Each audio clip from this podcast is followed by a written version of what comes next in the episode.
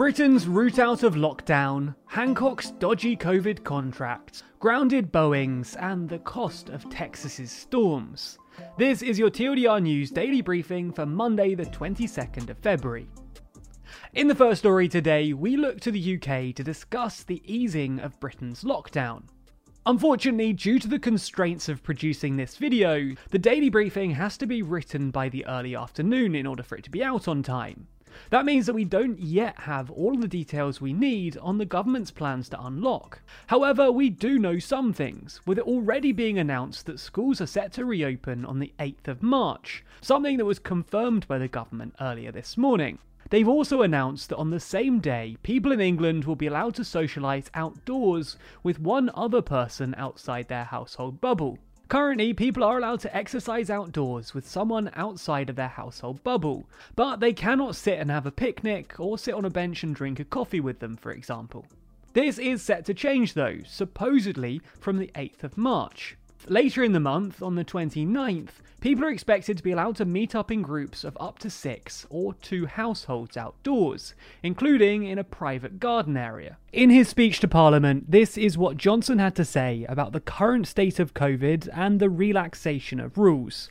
The threat remains substantial, with the numbers in hospital only now beginning to fall below the peak of the first wave in April. But we're able to take these steps because of the resolve of the British public and the extraordinary success of our NHS in vaccinating more than 17.5 million people across the UK. But no vaccine can ever be 100% effective. Not everyone will take them up, and like all viruses, COVID 19 will mutate. So, as the modelling released by SAGE today shows, we cannot escape the fact that lifting lockdown will result in more cases, more hospitalizations, and sadly, more deaths. This would happen whenever lockdown is lifted, whether now or in six or nine months, because there will always be some vulnerable people who are not protected by the vaccines. And that is why it is so crucial that this roadmap should be cautious but also irreversible. We now aim to offer a first dose to all those in groups 5 to 9 by the 15th of April, and I'm setting another stretching target to offer a first dose to every adult by the end of July. As more of us are inoculated, so the protection afforded by the vaccines will gradually replace the restrictions. The sequence will be driven by the evidence. So outdoor activity will be prioritised as the best way to restore freedoms while minimizing the risk. At every stage, our decisions will be led by data, not dates, and subjected to four tests. First, that the vaccine deployment programme continues successfully. Second, that evidence shows vaccines are sufficiently effective. Third, that infection rates do not risk a surge in hospitalisations which would put unsustainable pressure on the NHS. And fourth, that our assessment of the risks is not fundamentally changed by new variants of COVID. Before taking each step, we will review the data against these tests. And because it takes at least four weeks for the data to reflect the impact of relaxations in restrictions, and we want to give the country a week's notice before each change, there will be at least five weeks between each step. We'll have to keep an eye on this situation to see if Britain can stay on track and if the tests will be passed, allowing for further unlocking and people to meet outside, as we discussed earlier. Johnson is also expected to announce a wider, longer roadmap to ease us out of the current lockdown restrictions, although at the time of writing, we don't yet know what they are. We will be sure to update you on this again tomorrow though, once we do have all of the details, so be sure to subscribe to the channel to be notified when that happens. For the second story today, we stay in the UK to discuss the controversy surrounding Health and Social Care Secretary Matt Hancock and the delay in publishing coronavirus contracts. Specifically, this controversy is around the fact that a judge has ruled that Mr. Hancock acted unlawfully in denying the publication of such contracts. Something that he refused to apologise for on the Andrew Marr show on Sunday.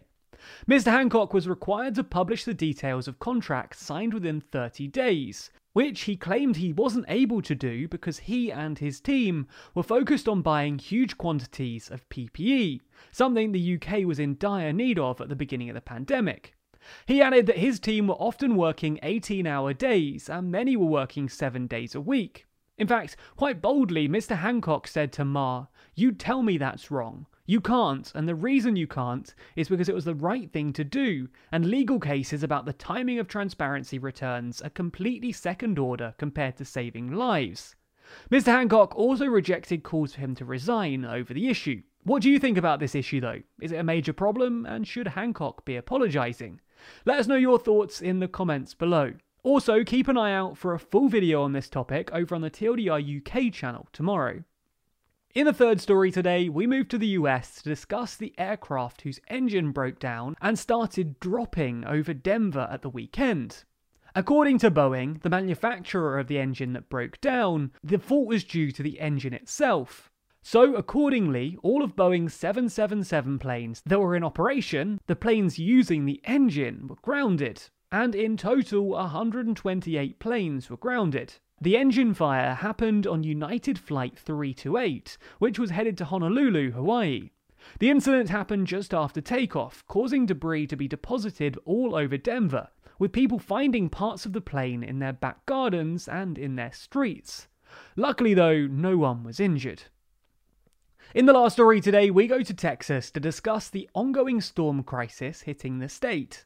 Because following a huge storm, many in Texas have been left without power or clean drinking water. This has led to many moving in with friends and family, even despite the risk posed by the coronavirus. Or they've been forced to queue for water and live without heating or electricity. It's been discovered over the weekend, though, that even those lucky enough to still have access to water and electricity have had to pay huge amounts for that privilege.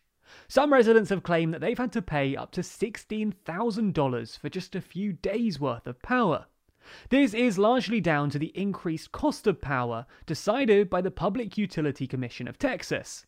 Those on fixed rate tariffs will be unaffected, but those on variable market rate tariffs are set to see some huge bills come their way. The mayor of Houston has suggested that the state should pay for people's electricity due to the truly monumental size of these bills, although nothing has been decided just yet. For those of you who think the news is too long, be sure to check out tomorrow's daily briefing.